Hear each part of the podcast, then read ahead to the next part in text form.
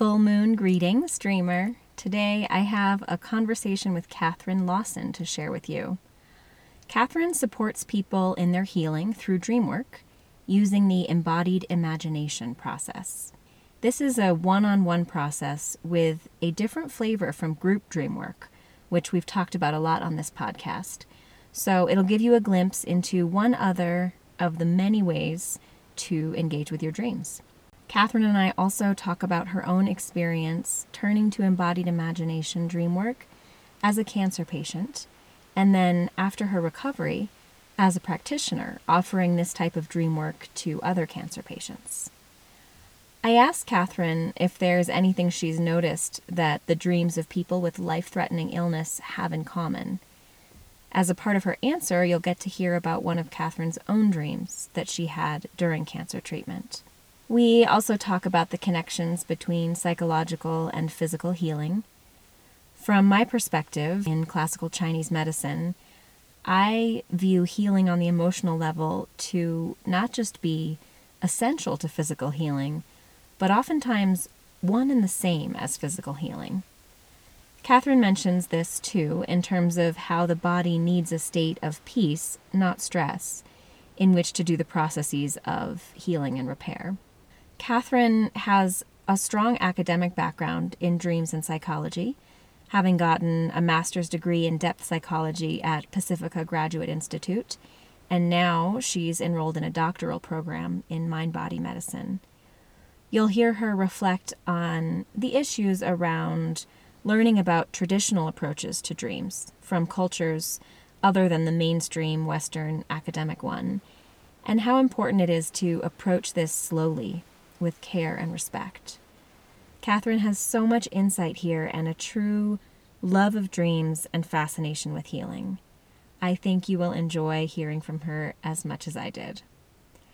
Just before we jump in, if you are interested in learning more about dreams and health, and especially if you're curious about the science of symbols we use in Chinese medicine, I'll be hosting a live online workshop on Wednesday, August 26th sharing some practical wisdom from Chinese medicine and diving into one or two participants' dreams.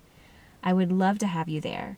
Come on over to thedreamersden.org slash open and sign up to receive email updates from me, and you'll be the first to hear the details of that live workshop coming up. All right, let's get into this episode. You're listening to the Dreamers Den podcast. I'm your host, Leilani Navar. I'm here along with guest dream workers, authors, and teachers to talk about diving deep into your dreams. We're skipping the small talk and going for conversations about what matters most to us, what's touching us so deeply that it shows up in our dreams, in one form or another. We talk about engaging with dreams to experience insight, inspiration, healing, and meaningful connection with one another. Be sure to subscribe to this podcast so you can catch all these conversations. Visit thedreamersden.org slash open for a free video and mini book I put together to help you learn more about opening up or deepening your own relationship with your dreams. Welcome, Catherine. Hello. Yeah, I'm really happy to be here. My favorite topic. yeah, me too. So, to start us off, can you share how you first got involved with dreams in a in a deeper way? How you realized that they were really important to you? When I was studying for my master's, I got a master's in counseling psychotherapy at the Pacifica Graduate Institute, and their programs are very much focused on depth psychology, Jungian psychology, archetypal psychology and that kind of thinking around healing and psychological healing. And so I was learning about um, some of the great scholars who set down the foundations of those understandings and learning about dream work. And it really just captured me. Um, I had had a, a repetitive dream that I had since childhood. Um, a pretty active dream life, and I just really got captured by um, the idea that our dreams are um, not just something that happens, but actually working with our psyche or our soul or our spirit for our evolution or growth or individuation, depending on how you want to look at it. Mm-hmm. And so um, I got a, quite a bit of training and understanding in how to work with dreams using a method called dream tending which is was developed by um, the chancellor of our school, Stephen Aizenstat. Uh-huh. And uh, I, as I proceeded through my program, I ended up writing my um, thesis on dream work as healing. I actually wrote it on, uh, I think it was called The Heroine's Journey, and I based it on a comparison of uh, healing through dream, dream work and compared to um, Joseph Campbell's hero's journey. Uh-huh. And so that was my thesis, and I wrote it and I lived it. I wrote a heuristic thesis, which means somewhat based on my own experiences. And uh, it was incredibly rich. Um, and I really came to believe in a very deep way in dream work as a healing method, in particular for uh, psychological trauma, for sexual trauma, um, for women. And so, as a result of doing that research, mm-hmm. um, at the end of finishing your your master's thesis and getting your master's degree to become a psychologist, you have to do um, and inter- internships and acquire hours of practice in order to get your licensure. And interestingly enough, as I was proceeding through getting those hours in, you know, kind of state mental health and very organized kind of mental health um, opportunities that presented themselves for me, no one wanted me to do dream work. oh. And I was like, but what, but, but why? Yeah. And um, that's what led me to kind of veer off from being just focused on depth psychotherapy and a practice as a kind of more conventional psychotherapist to being more focused on dream work was that I it almost felt like I didn't have any choice. That's just what captured me a lot more than the other um, path that I could have taken. Uh huh. And you you had eh, this experience of your own about physical illness. Um, not that we can completely separate the physical and psychological, but for lack of a better term, with cancer treatment and recovery. Right. And would you be able to share anything about that? How dreams played a role in that process? Sure. So, kind of following that that path of you know i'm moving along trying to become a psychotherapist but understanding that maybe the ways that i'm finding to be most fruitful and interesting um, as far as healing are not necessarily going to be embraced by the kind of path that i'm taking i decided to get a certification in a in a in a method of dream work um, that also really captured me called embodied imagination. I attended a um, a seminar on the method with Stephen Aizenstat and the founder and pioneer of the method, Robert Bosnak. And from the second I heard about it, I knew. I just I thought this is it. This I have to learn how to do this and offer this to people. And this is the way that I'm meant to be a healer. And so um, I approached uh, Robert Bosnak about getting training, and I embarked on a three year certification in this method called embodied imagination. And I was about halfway through my training and I got a cancer diagnosis. Uh-huh. And um, decided to continue with my certification for as long as I could, which I did have to take quite a long break. Mm-hmm. Um, and he agreed to work with me using the method um, while I was going through chemo and radiation and all of the rest of it. And I had already known that this method um, has been applied to physical healing because um, he has a, a, couple of healing sanctuaries. So I knew that. And so it just, you know, I just I just knew that I immediately wanted to start going to my dreams to see what was there for me to get through this. Uh-huh. And in the end, um, the practice just helped so much. Mm. I really have a hard time thinking about how I would have gotten through it without it, honestly. And I, you know, maybe it helped me physically in a box, like helped my physical healing, but most certainly it helped my emotional healing. Um, and I, you know, I believe that all of these things work in conjunction. So if your mind is is not okay or your spirit, then your body's not okay and your body's not going to heal. Yeah. So the embodied imagination really helped me to be um, in a much better place to heal and make it through this grueling journey. Yeah.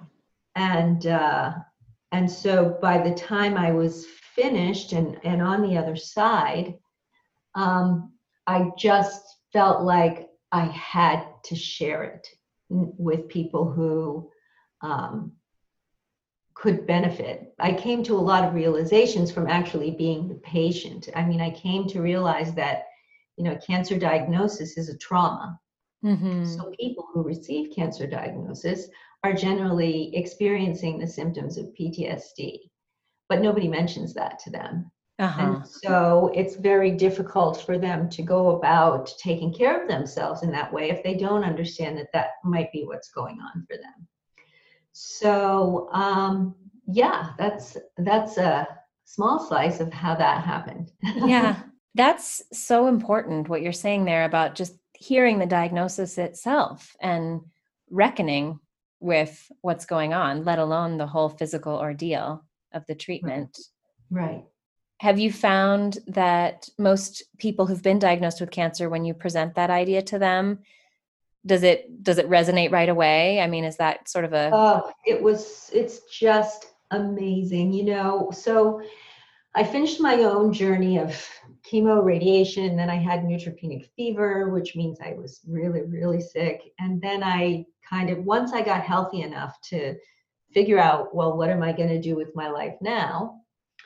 Um, I decided that I did want to work with cancer patients. And um, I worked for this organization called the Charlotte Maxwell Center and they offer integrative healing practices including you know chinese medicine reiki all kinds of different integrative methods and they let me do embodied imagination with with the patients who went to their clinic the patients Wow. were all women who had either i think breast or um, ovarian cancer and they were all women of the in order to qualify for these free services you had to be of the lowest socioeconomic status so what would happen is I would go into the room with these women and and I would say, you know, we're going to do embodied imagination. Of course, they have no idea what that is. And I would give them a little bit of my history and I would tell them a little bit about what the practice is. And I would tell them the words, I believe that a cancer diagnosis is a trauma. And I cannot tell you how many times at that moment the woman would begin crying uh-huh. because nobody had ever said that to her before. Mm. And so that's the healing started in that moment, Yeah. you know? Yeah. So yeah, they knew, but they didn't know. You know what I mean? They, Absolutely. you know, it's so isolating. I mean, I literally, I also used to give talks to oncologists about um, this same idea that a cancer diagnosis is a trauma and you can help your patients heal if you can help them heal emotionally and psychospiritually. And I would read, just read down for these doctors the list of symptoms for PTSD, and they would just be aghast that they didn't know. Yeah. They just didn't know. Mm-hmm.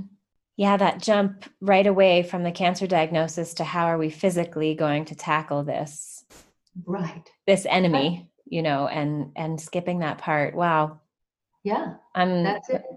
What a blessing to all those women that you showed up in the room and said that. Well, I felt very fortunate to be able to do it. I'll tell you that. Yeah.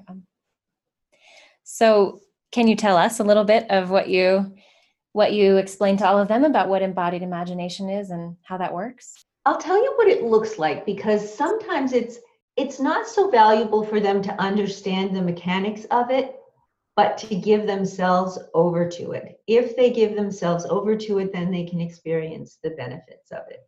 Okay.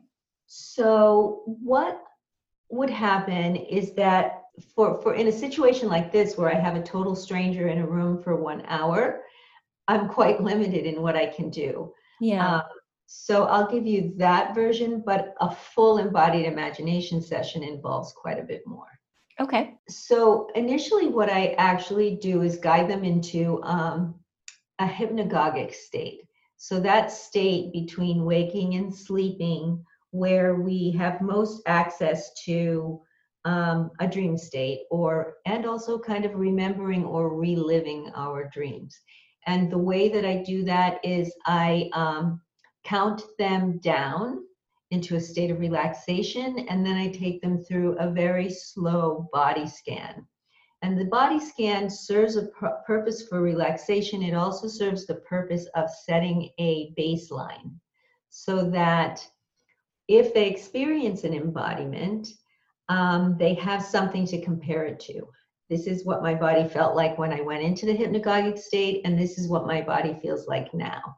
So uh-huh. I set a baseline. After they've gone through that, I have them explain to me or tell me the dream, or in many cases, with in these situations when the women didn't even know they need a dream, it could be a memory or a vision, and I'd have them explain it in as much detail as they possibly could, and in the first person present, so as if they're in that dream, memory, or dream uh, or vision right now. Uh-huh. And then I would, um, once they've done that, that's eyes closed and they're really starting to turn their focus inward at this point. I would ask them about any associations they had to particular images that stood out to me. So if there was, let's say, a dog in the dream, I might say, Well, what are your associations to white dogs? And they would tell me. Mm-hmm.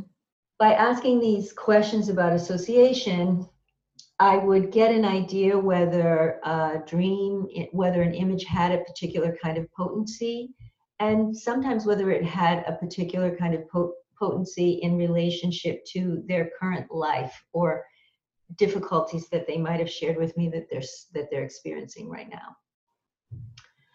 Um, at that point, I generally would pick an image or two that I believe that would be valuable to work with.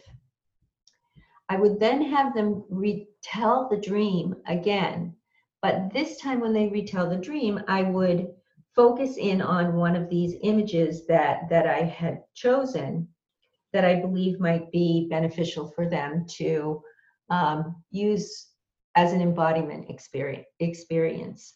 What I mean by that is so they go back into the dream, and I'd say, Can you go to the moment when you first saw the dog? And so I would have them fill out that entire environment. Where are they standing? Where's the dog standing? What time of day it is? I'm really filling this out as if it's happening in the here and now. Mm-hmm.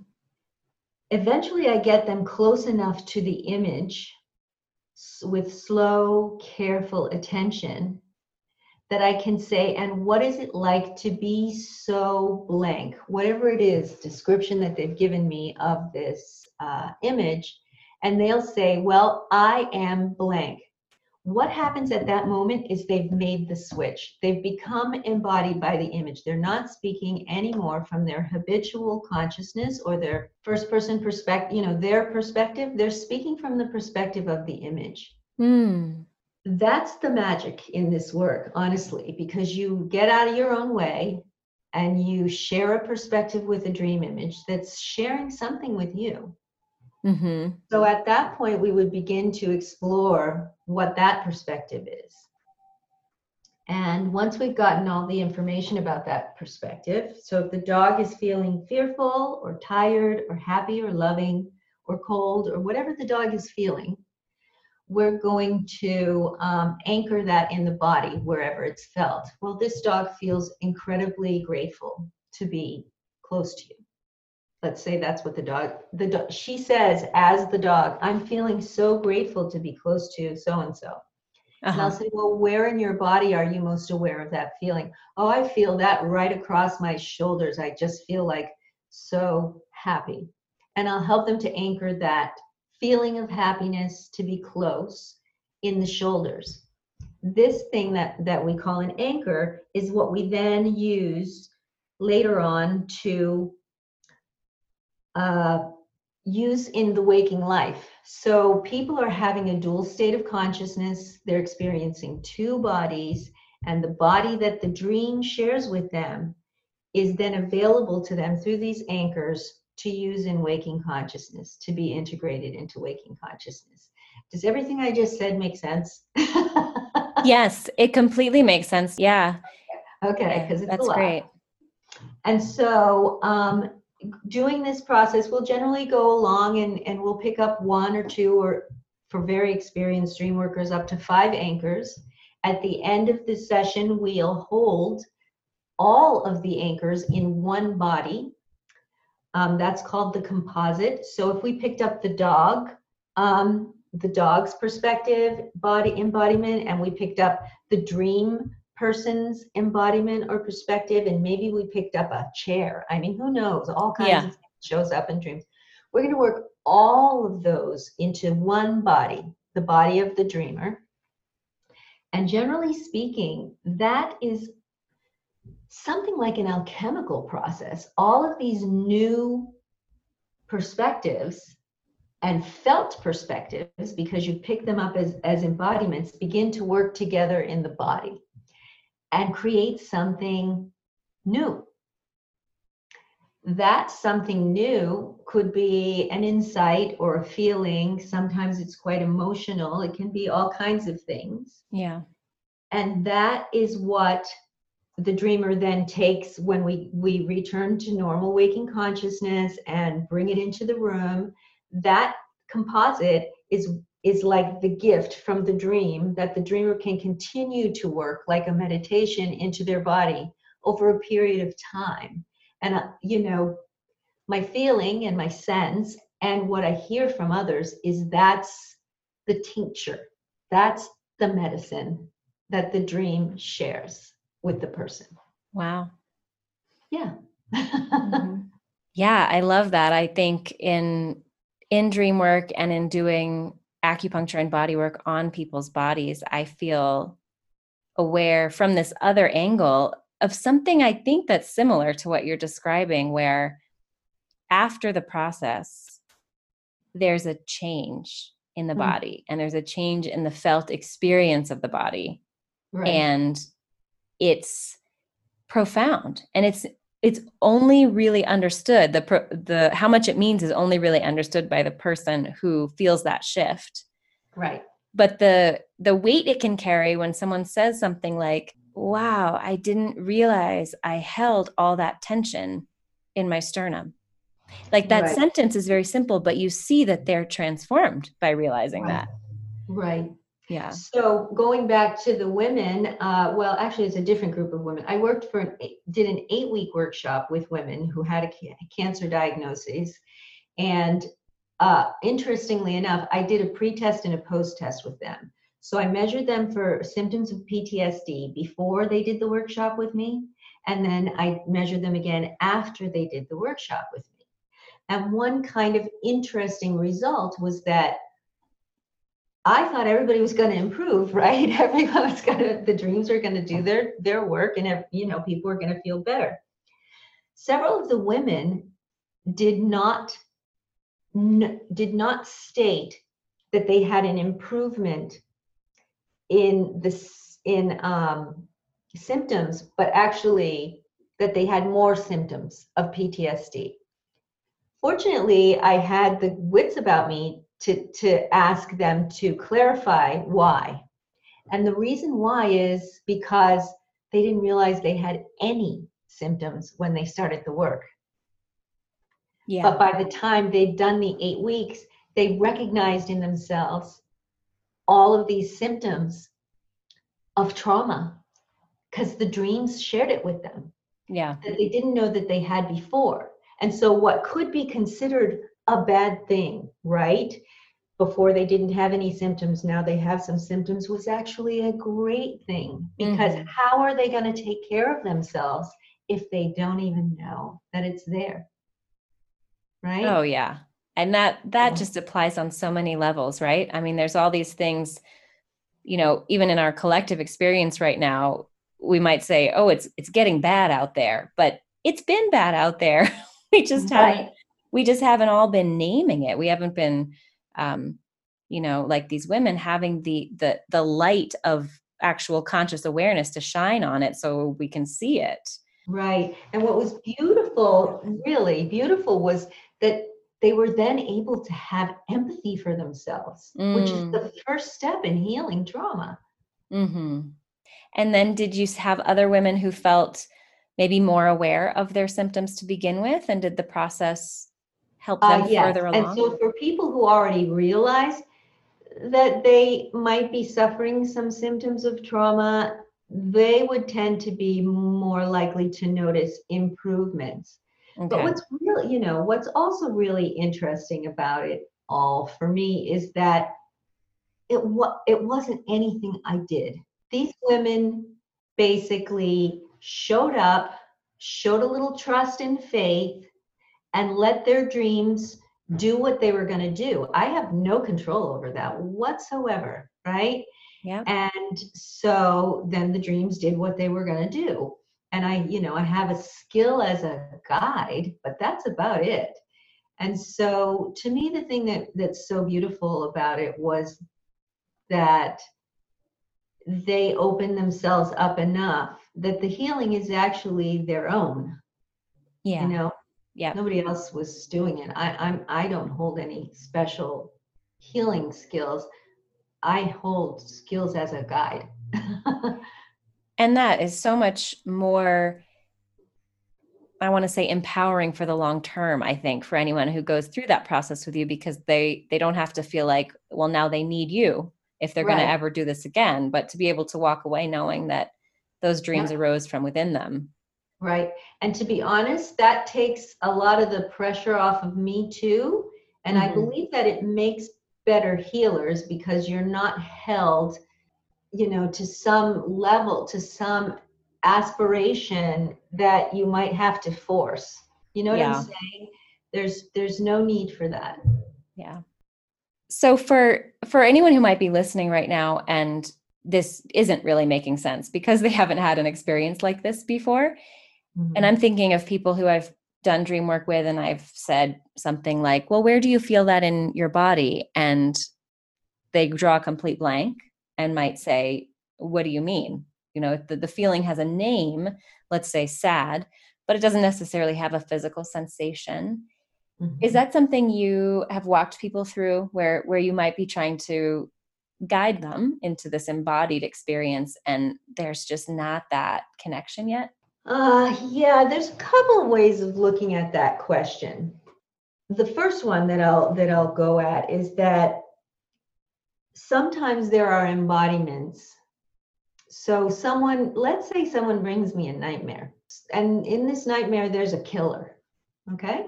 mm-hmm. So sometimes embodiments are difficult because our habitual consciousness is saying, no, I'm not going anywhere near that guy. yeah And it's very difficult for people to move away from that habitual consciousness.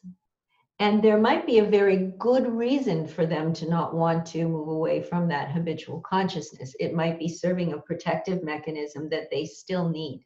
Very often it's not, it's outdated, but it can be that it is. I will try to get an embodiment with most images that seem other, horrifying, or frightening.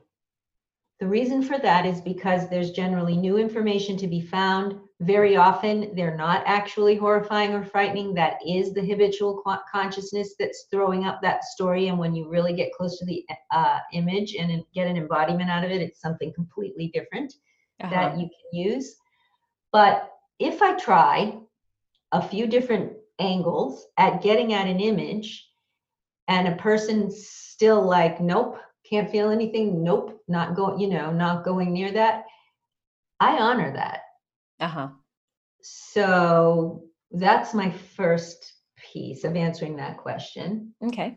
Yeah, that makes sense. But otherwise, if it's something that's a li- you know not not as traumatic, um, usually if you've got a strong embodiment, a person will know where they feel it in their body.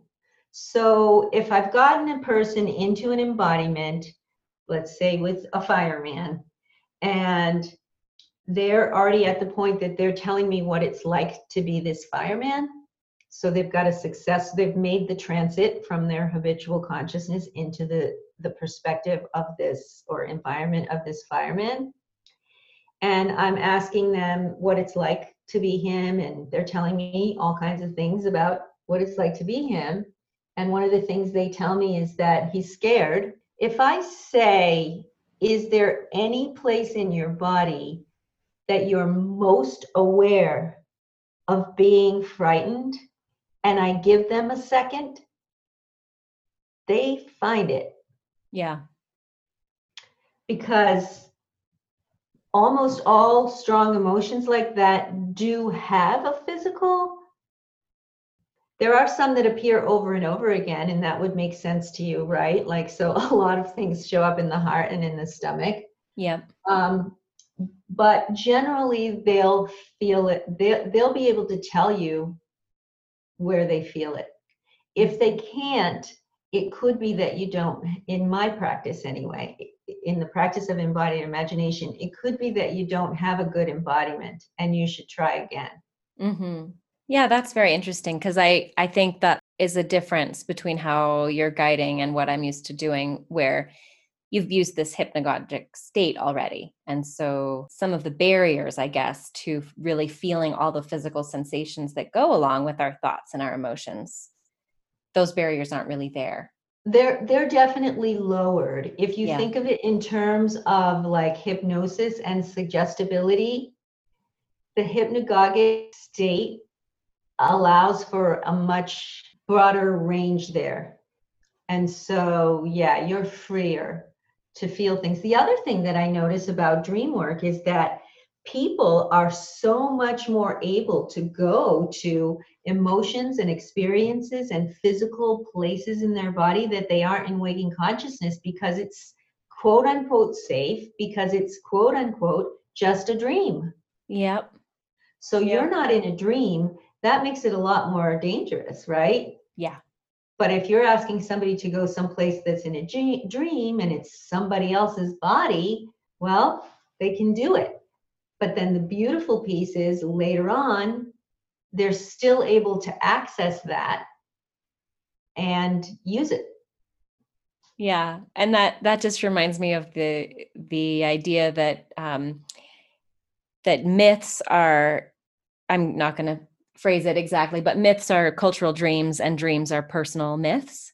And- Exactly. And how we can. It's so much easier to listen to a story and talk about another character, and then still easier to talk about a dream and this imaginary thing, and hardest to really Right. get under the layers of our own habitual waking self consciousness Right. but but everything that we can perceive in a story or in a dream is also in us Yeah, it's real. I Yeah. would say it's real. it's real yeah Yeah, yeah, exactly. We're living our myths when we go and do this work. hmm so i'm curious if there are any images or themes i don't know if this is something that you feel you could share with enough anonymity but are there any things that you have seen recur for people dealing with a life threatening illness in their dreams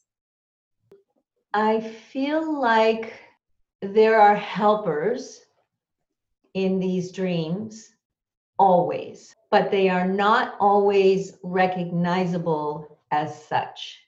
And in the act of honoring and hosting and coming into communication with your dreams, you allow these helpers to share what they have for you. Mm-hmm. But they always have dreams with helpers, and the helpers are always sharing something that the person's not able to access for themselves. So the the one way that I can be specific is to talk about myself and I'll say that I see this in other people's dreams too. Uh-huh. I had a dream at the very beginning of my chemo and radiation. And uh, it was a dream in which uh, my husband showed up in the dream. And in the dream, my husband needed to swim across a lake in Reno, where I've never even been, you know how crazy dreams are. And Yeah. he needed to get to the nuclear power plant and switch it off, or the whole world was going to end. Wow. And in this dream, also on the way over there, there were um, voracious man eating crocodiles in the water. Mm-hmm. And so, you know, the embody one of the embodiments, I did several with this dream, but one of them that really stands out to me, and I see this happen in other people's dreams, is when I became embodied by Michael, the the swimming man. I felt I anchored in my hips, in my legs, this unbelievable strength and um, endurance. And I could just really feel, as Dream Michael in this embodiment, my own strength and endurance and determination. And so I anchored that there in the hips. And then, of course, later on, I worked that into Waking Catherine's um, world. Uh-huh. And the thing is, is that at that point in time that I had that dream, I was really quite overcome by by the symptoms of PTSD. I was quite literally scared for my life Yeah. and a really quite wrestling with the idea of my own mortality and depressed and you know let's just say i did not have access to that Yeah. Yeah. and so by working this dream and some other things that that the dream presented that dream michael was my helper and i was able to mm-hmm. use him for weeks in order to get through you know laying in that radiation machine scared witless right Yeah. so it's like that Wow. And that was available to you. That was in there. yeah it was in there i just didn't have access to it but the dreams gave me access to it Yeah. That's a wonderful example. oh good So to me there's there's an inseparable flow with our the chi that moves through our channels and the functions of our minds and how our emotions take shape and the functions of our organs and our muscles and everything else, right? So if my muscles are feeling weak and I'm also having trouble um, thinking, like processing information very intellectually and very clearly. And I'm feeling extra worried.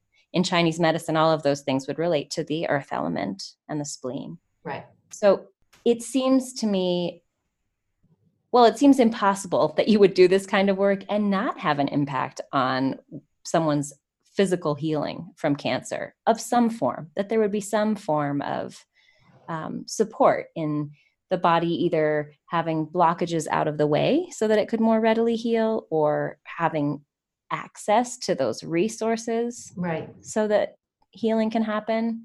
Does that ring true for you? Do you feel like they connect in Yeah. Absolutely. I mean, so in kind of setting up the the research for my dissertation and doing the kind of research that you have to do for the literature review to kind of justify the research, um, I have taken quite a bit of a look at the neuroscience of dreaming and what's happening in the brain and the body.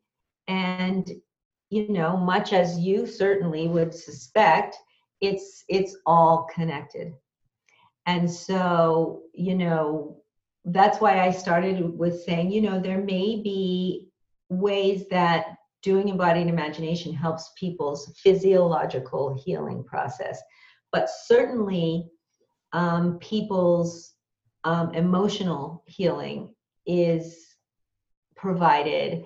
And when they feel better in that way, um, when their neurochemicals are balanced, for example, then the rest of their body is also running closer to properly right. closer to to a healing state. And so that's that's definitely happening.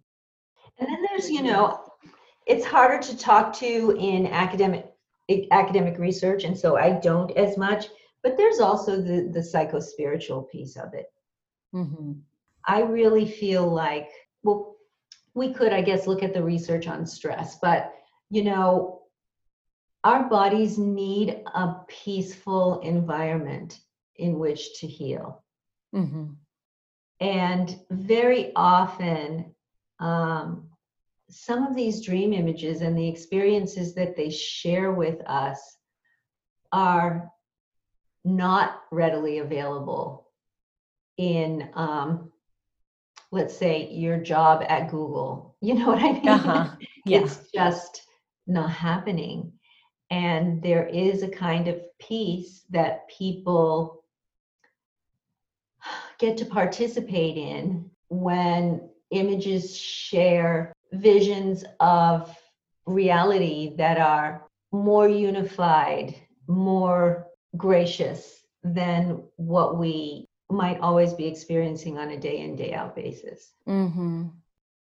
And I know you've you've looked a little bit into other cultural approaches to dreams other than this more Western psychological approach and right.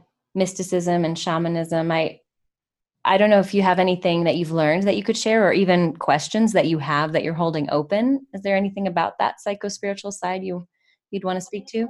At, a lot of where my energy around this is right now is actually around learning to be respectful. I feel like the indigenous ways, the mystical ways, the shamanistic ways of healing have always involved dreaming. Mm-hmm. That's not that that doesn't take an excellent researcher to figure out. Uh-huh. But the thing that's really sitting as very, very important with me is that so much of this understanding can be screwed up, yeah. has been colonized, westernized, bastardized, just taken in every way that I believe diminishes its power and is utterly disrespectful. And so for me right now, where I am is in a place of honoring and really trying to figure out what's the best way to acknowledge and honor in a way that can be shared but not stolen. And um, I feel like that has to be approached. I'm not approaching that quickly. right. Because, yeah. for one thing, the people who should be asked are the people who come from these traditions. And it's not necessarily easy to find them or to ask them. And that so far as far as i can see is the best way forward. Mm-hmm. very very well said. And and it's not it's not something where you just go and ask either and say can you teach me everything you know? So i can yeah. i can go and use it right? It's it's right. a whole different kind of relationship and right. um, yeah. No more souvenirs no. Yeah. yeah. Or uh, uh, it's almost like mining, even, you know. Exactly. Um, exactly.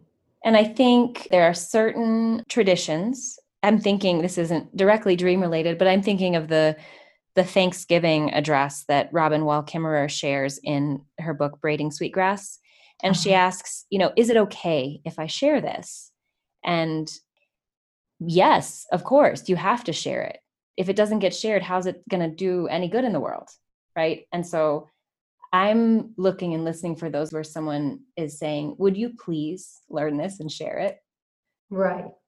Exactly. Yeah, because because there's that too. You know, that there is some of that happening too. Right. And I go looking. I I, I definitely go looking. Um, and again, there's a lot that can be found in academia, but you have to be careful about how that information that's being shared through academia was mined. yeah. So, yeah. Right. Okay. Maybe I'll ask you before we close if there's anything you want to say about plant medicine and visions and dreams, how these connect in our healing. I think that there's you know in the world the developing world of psychedelic medicine there's both this very academic side of things and also the more traditional side that is happening both within and extracted from traditional cultures cultures that use this medicine traditionally. Um, but i know you've mentioned how dreams and dream work can play a role in that process. Do you want to share anything about that? Well i have discovered by happen chance that the same kinds of methods that I use to help people get in touch with the imagery from their dreams and maybe gain information, creativity, healing, whatever, um, insights from from those images. I've discovered that that same practice can be used with the imagery that people um, experience during different kinds of journeys and that they find it beneficial. Mm-hmm.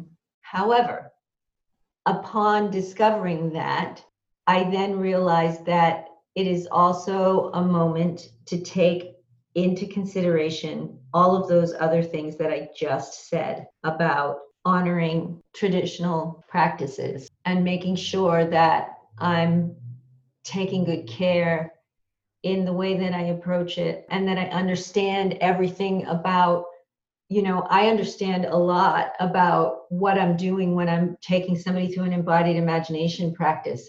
But maybe I don't understand everything that I should understand about plant medicine journeying yeah. or um, shamanic ritual.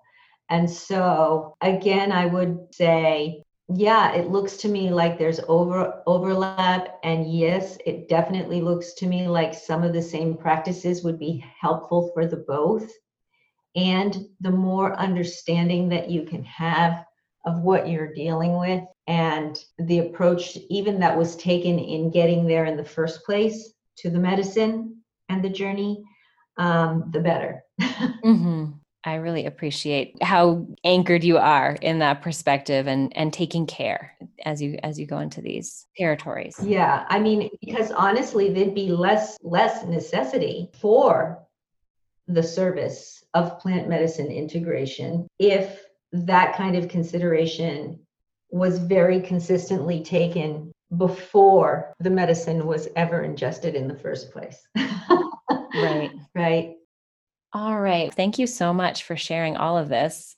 You're welcome. I hope that um, there's something that can be of service to you or anyone else there. And I'm available for questions and yeah how can how can listeners find you if they want to learn more about your work or get in touch with you there is a contact page on my website which is um, www.dreamsheal.com okay great I will put a link to your website in the show notes for our episode, so it'll be easy for folks to find you. Great.